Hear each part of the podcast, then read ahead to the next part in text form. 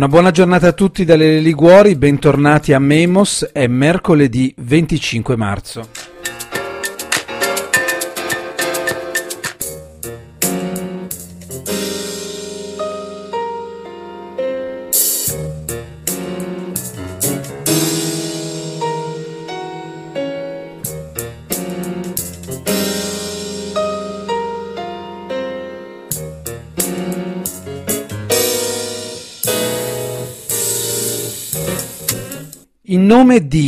Storie e ritratti di donne e uomini contro mafia e corruzione. E questo è il titolo del ciclo di lezioni di antimafia che si sono svolte nell'auditorium di Radio Popolare da gennaio e fino a poco più di un mese fa. La chiusura degli spazi pubblici per spettacoli, incontri, dibattiti, questo a causa dell'emergenza coronavirus, ha imposto anche a Radio Popolare, come forse saprete, uno stop delle attività nel proprio auditorium. Il ciclo, ideato dalla scuola di formazione Antonino Caponetto e realizzato appunto con noi di Radio Popolare, è stato sospeso e adesso stiamo cercando di portarlo al termine con le ultime lezioni che erano fissate in calendario.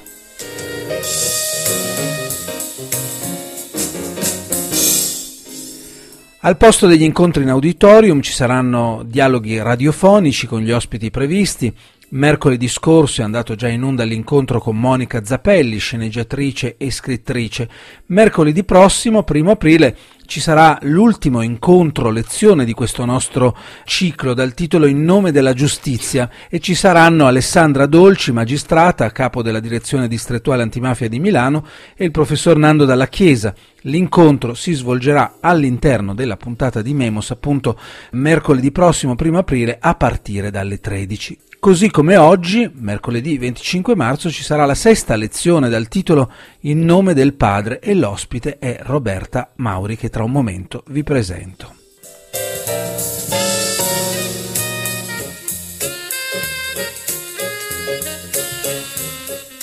Buongiorno e benvenuta Roberta Mauri. Buongiorno a lei, dottor Liguori e a tutte le persone che ci stanno ascoltando. Roberta Mauri è qui per raccontare la storia di un uomo straordinario, Ambrogio Mauri, imprenditore e che è un simbolo per certi aspetti, in alcuni casi a volte anche dimenticato, della lotta alla corruzione in Italia. Ambrogio Mauri veniva escluso dagli appalti pubblici perché non pagava le mazzette, questo accadeva nella Milano delle tangenti degli anni 80 e 90 e poi nell'aprile del 1997 l'imprenditore di Desio decise la più tragica delle decisioni, quella di togliersi la vita, lasciò un biglietto con su scritto Dopo Tangentopoli tutto è tornato come prima. Allora, questa è l'estrema sintesi di una storia, come dicevo, straordinaria, che adesso con l'aiuto della signora Mauri cercheremo di ripercorrere. Questa storia è una storia che tra l'altro è rimasta scritta in un libro, la cui atri- autrice appunto è l'ospite che vi citavo prima, Monica Zappelli, la sceneggiatrice e scrittrice che abbiamo avuto ospite la settimana scorsa, un libro di cui eh, è autrice Monica Zappelli dal titolo Un uomo onesto, storia dell'imprenditore che morì per aver detto no alle tangenti. Signora Roberta Mauro, iniziamo da qui perché questo libro è stato un passaggio importante nella ricostruzione della vita di suo padre. Perché? È stato molto importante perché Monica Zappelli ha riportato alla luce una storia che diversamente sarebbe rimasta sepolta eh, nell'oblio il libro ha realizzato eh, un mio sogno e ricordo l'emozione che io provai grandissima il 6 marzo del 2012, il giorno in cui è stato consegnato appunto alle librerie, quando sono andata ad acquistarlo e l'ho tenuto per la prima volta nelle mani. È un libro straordinario perché è scritto con estrema chiarezza ed è anche coinvolgente, tanto è vero che tutte le persone che lo hanno letto e con le quali ho potuto scambiare qualche eh, conversazione eh, mi hanno confermato che si legge tutto d'un fiato. È molto utile perché contestualizza l'esperienza eh, di mio padre, appunto professionale e umana, in un periodo in cui il fenomeno delle tangenti aveva preso negli anni, come lei ben ha detto, 70, 80 e anche 90 in maniera estremamente corposa. E perché è importante il libro e in generale i libri? Perché aiutano a costruire la memoria storica di un paese, di una civiltà. La memoria come si esercita e come viene mantenuta attraverso le testimonianze delle persone quando questo è possibile, ma appunto attraverso i libri, i libri che possono aiutare a creare un movimento di opinione e di resistenza civile. Servono anche ad avere un mondo di riferimento da declinare in se stessi e io penso che questo sia estremamente importante per le persone che davvero, per i cittadini che davvero vogliono con i fatti e non solo con le parole tentare di cambiare la realtà quando questa contiene delle problematiche molto corpose che vanno a incidere negativamente e profondamente nella vita del paese. Io ripeto il titolo di questo libro, Un uomo onesto, storia dell'imprenditore che morì per aver detto no alle tangenti. L'editore Sperling e Kupfer e la prima edizione, appunto come ricordava anche lei signora Mauri, è del 2012. Allora io adesso comincerei nel ripercorrere la biografia di suo padre, Ambrogio Mauri, e eh, un imprenditore di Desio, dicevo prima nell'introduzione. Lui aveva un'officina meccanica. Che cosa faceva suo papà ad Desio e poi eh, l'inizio di questa storia in che anni la possiamo collocare, Roberta Mauri?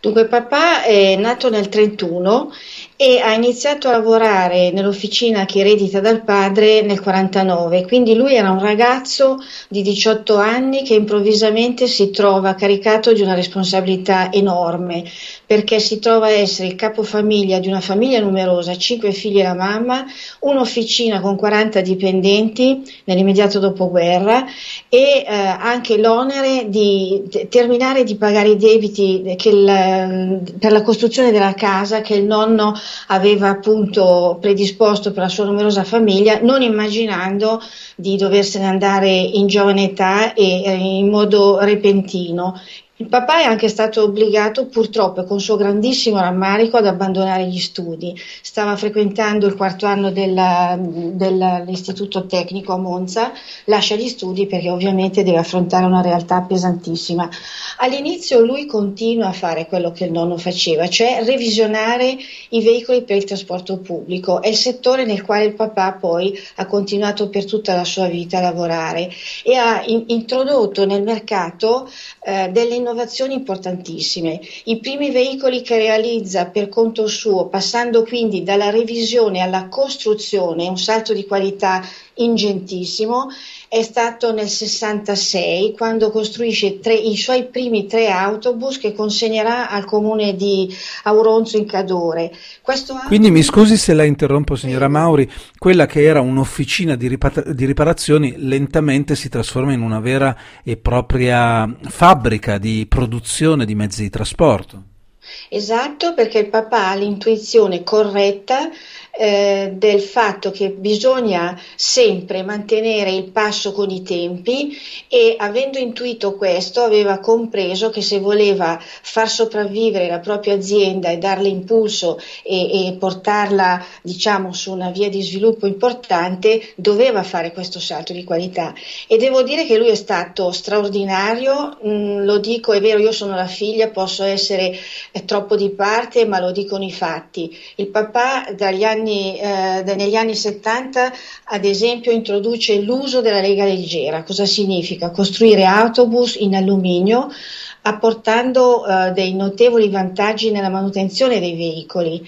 E, ad esempio, se limitiamo l'esperienza alla città di Milano, eh, racconto ai suoi radioascoltatori che il papà ha realizzato 30 jumbo tram, i primi 30 jumbo tram che la città di Milano ha avuto, con un'idea geniale. Come sempre e spesso purtroppo le aziende pubbliche devono fare i conti con le finanze, i soldi erano pochi e quindi non era possibile fare degli investimenti enormi. E il papà ha un'idea, propone all'azienda tranviaria di Milano di recuperare carrozze dismesse che quindi non venivano più utilizzate. E cosa dice? Ne prendiamo tre tagliamo la coda di una, la parte anteriore e posteriore di un'altra, la parte eh, anteriore di un terzo veicolo, li assembliamo insieme con delle ra- ralle ruotanti per permettere al jumbo tram che diventava di 24 metri per permettere di curvare. All'inizio l'azienda tranviaria naturalmente rimane un poco stupita di fronte a questa proposta così apparentemente azzardata, ma il papà era sicuro di questa idea, insiste, ottiene l'ordine, provano con un veicolo naturalmente come era giusto che fosse e eh, piano piano il progetto prende corpo. Con quale risultato? Con tre risultati importantissimi. Intanto l'azienda tranviaria e quindi la città di Milano ha avuto i suoi, prima, i, i suoi primi 30 jumbo tram che servivano per eh, far fronte al continuo aumento di passeggeri il papà ha avuto per tre anni la possibilità di lavorare con una certa tranquillità, perché il lavoro è stato davvero impegnativo e lungo. E eh, terzo elemento, non di scarsa importanza, eh, sull'impatto ambientale, perché sono state recuperate le, le, carrozze, appunto, non c'è stato bisogno di eh, spendere quattrini per la rottamazione. Quindi possiamo dire, signora Mauri, che questa esperienza che ciascuno di chi ci sta ascoltando oggi eh, è mai passato da Milano capisce di cosa stiamo parlando con l'esperienza del Jumbo Tram, collegabile quindi all'idea e all'inventiva, all'innovazione di, di suo papà Ambrogio Mauri. E abbiamo anche capito da questa parte del suo racconto che i clienti eh, della fabbrica ormai eh, di, di, suo papà sono tra i clienti c'è la pubblica amministrazione e quindi anche l'azienda di trasporti milanese che appunto si trova a fare esperienza di questo mezzo di trasporto eh, frutto della, dell'inventiva di suo padre. Io qui voglio entrare, cominciare ad entrare un po' in uno dei passaggi importanti della storia di suo padre, cioè quello che porterà poi a quella conclamata esclusione, nonostante questi aspetti di innovazione eh, ehm, che suo padre introduce nella costruzione dei mezzi di trasporto, ma il fatto che suo papà a un certo punto viene escluso dagli appalti pubblici e viene escluso a fronte di un suo comportamento molto chiaro ed evidente. Suo padre si rifiuta di dover pagare le mazzette per ottenere delle commesse. Sì, è così perché eh, il papà, per una sua etica personale alla quale non ha assolutamente mai rinunciato, perché diceva sempre eh, che eh, bisogna essere a posto con la propria coscienza, eh, si è sempre rifiutato di pagare tangenti. Ora gli ascoltatori potrebbero chiedersi ma come mai per un certo periodo, per diversi anni, lui ha potuto lavorare e a un certo punto questo non è stato più diciamo, possibile. Il motivo è il seguente, che eh, mano a mano passavano gli anni e i decenni, diciamo 70, 80 e ci avviciniamo agli anni 90, purtroppo la diffusione del meccanismo corruttivo è diventata eh, così capillare da restringere sempre di più eh, gli ambiti nei quali ci si poteva muovere, eh, diciamo onestamente. E quando un imprenditore ad un certo punto si trova con le spalle al muro, nel senso che si trova davanti a un bivio, o paghi e lavori oppure se non paghi, non hai ordini, quindi la tua azienda è destinata a, a, a spegnersi lentamente e, e, a morire, bisogna dirlo, lui ha, di fronte a questo bivio non, non, è riuscito ad accettare assolutamente l'idea di adeguare, come si suol dire, di adeguarsi a quello, a, al sistema e insiste nel mantenere fede a questo suo comportamento. Mi scusi signora Mauri, queste richieste erano richieste esplicite che lui riceveva no? di effettuare questi pagamenti, le mazzette, erano molto esplicite oppure c'erano dei sistemi, come dire, un po' eh, anche sommersi per far arrivare a suo papà il messaggio, cioè che avrebbe ricevuto delle commesse soltanto se avesse pagato determinati uffici o determinate persone. Ma eh, guardi, in casa il papà, eh, quando noi siamo diciamo, cresciuti, noi siamo tre figli,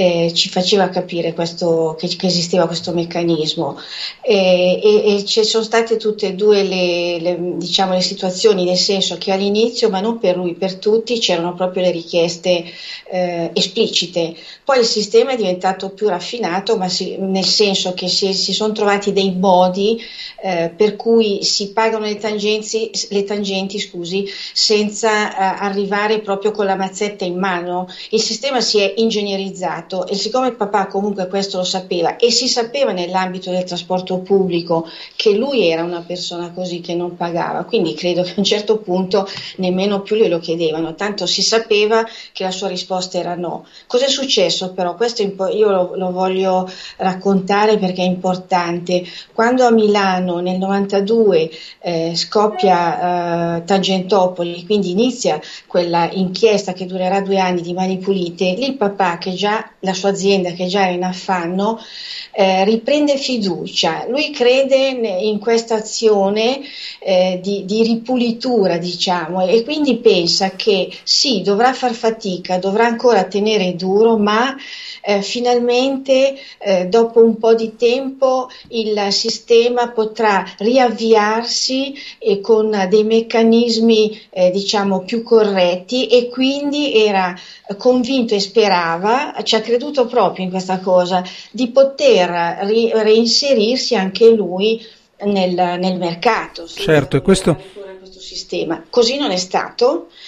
e eh, arri- si è arrivati poi nel 97, il 21 aprile, quindi tra un mese c'è l'anniversario. Certo, signora, la fermo un attimo perché poi adesso arriviamo a quell'epilogo tragico, perché sì. il 1992 è un, è un, anno di svolta nel senso che alimenta una speranza no? in suo papà Ambrogio Mauri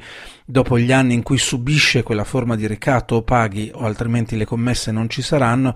il 92 è un anno di svolta, la speranza che questo genera e c'è un episodio che vorrei che lei ci raccontasse perché proprio in quel 1992 l'Associazione degli Industriali di Monza organizza una serata con il pubblico ministero del momento e che era Antonio Di Pietro. Di Pietro che era uno dei PM del Mani Pulite partecipa a questa assemblea pubblica dell'Associazione degli Industriali di Monza, spiega agli imprenditori che cosa devono fare per spezzare un po' quel patto che li lega agli amministratori corrotti e a un certo punto suo papà si alza, Ambrogio Mauri si alza, si volta verso la platea dei suoi colleghi e dice una cosa particolare, signora Mauri.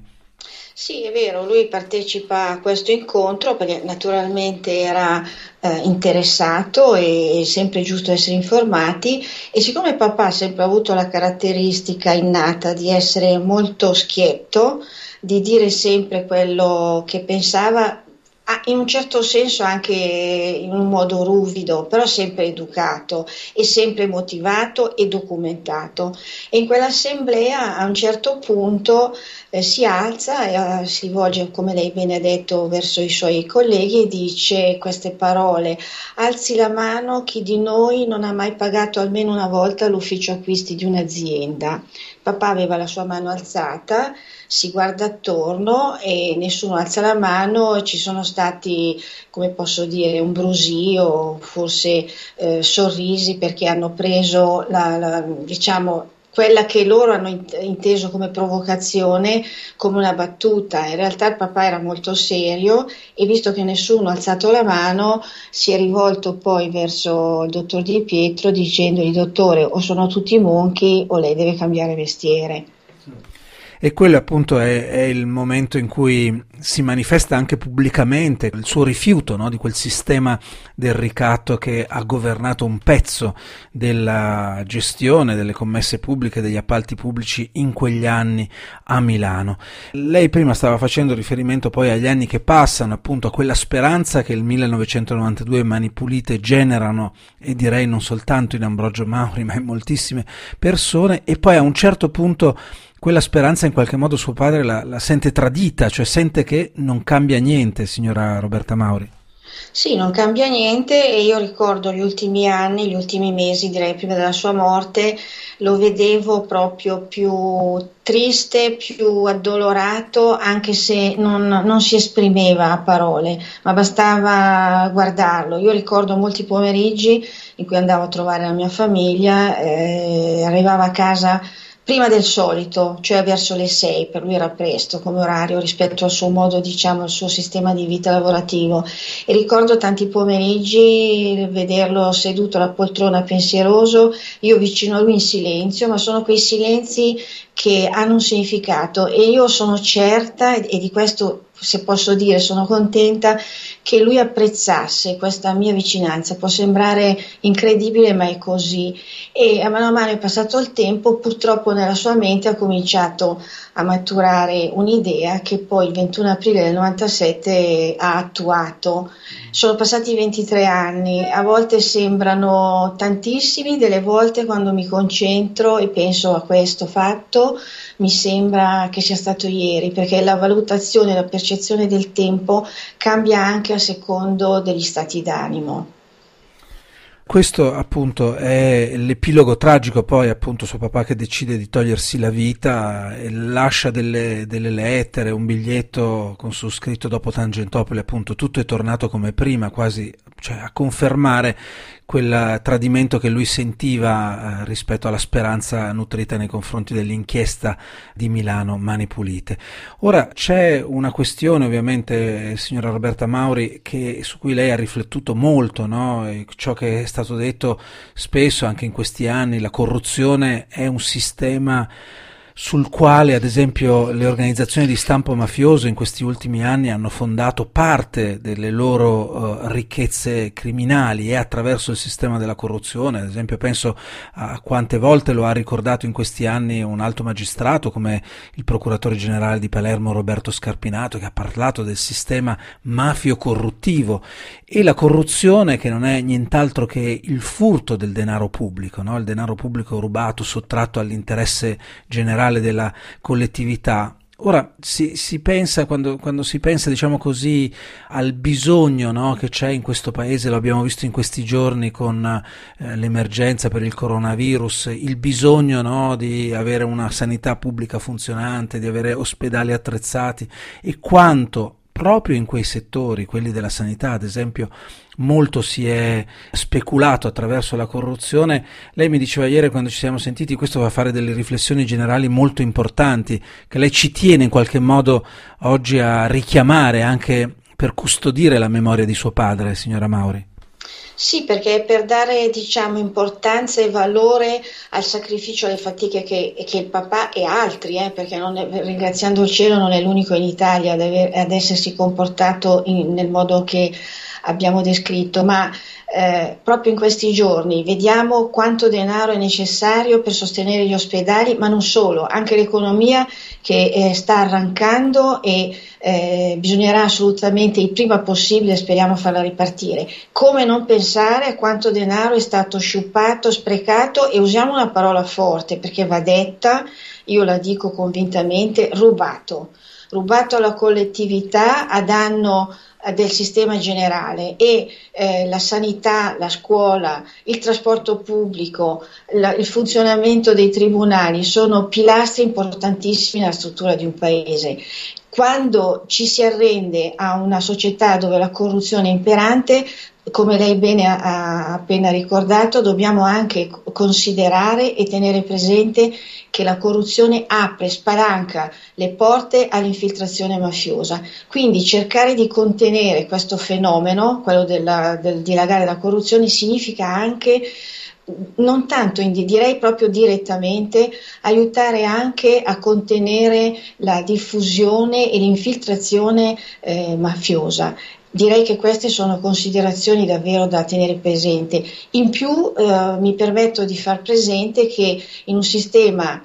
purtroppo come il nostro così fortemente compromesso, il paese intero perde credibilità agli occhi del mondo, quindi gli investitori eh, stranieri che potrebbero considerare l'ipotesi di approdare nel nostro territorio eh, fanno tante riflessioni, non solo perché c'è la lentezza della giustizia e questo lo sappiamo, ce lo raccontano tutti i giorni eh, i telegiornali, i giornali, ma proprio perché sanno, perché questa, abbiamo purtroppo questa nomea, questa fama negativa che tiene lontano eh, l'investimento che potrebbe aiutarci a svilupparci e a sviluppare reciprocamente una ricchezza che andrebbe a vantaggio di tutti quanti. Se posso aggiungo un elemento, viene indicato generalmente con una cifra simbolica di 60 miliardi l'anno di quanto ci costa la corruzione, ma studi recenti dimostrano che in realtà questa cifra è decisamente superiore. Quindi rendiamoci conto, proprio alla luce di quello che sta accadendo in questi giorni,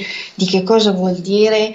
cercare, tentare di migliorarci e di diventare, usando un'espressione semplice, forse banale ma efficace, efficace, onesti.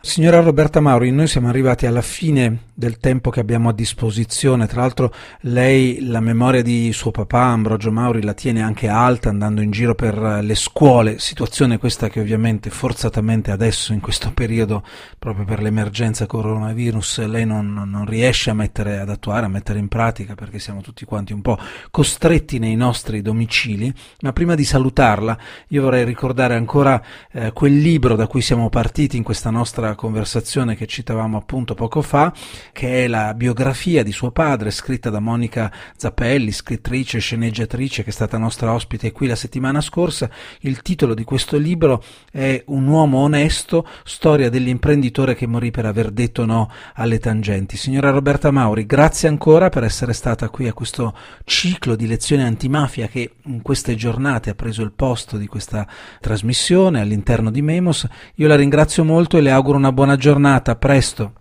Grazie e buona giornata anche a tutti voi e grazie dell'ospitalità.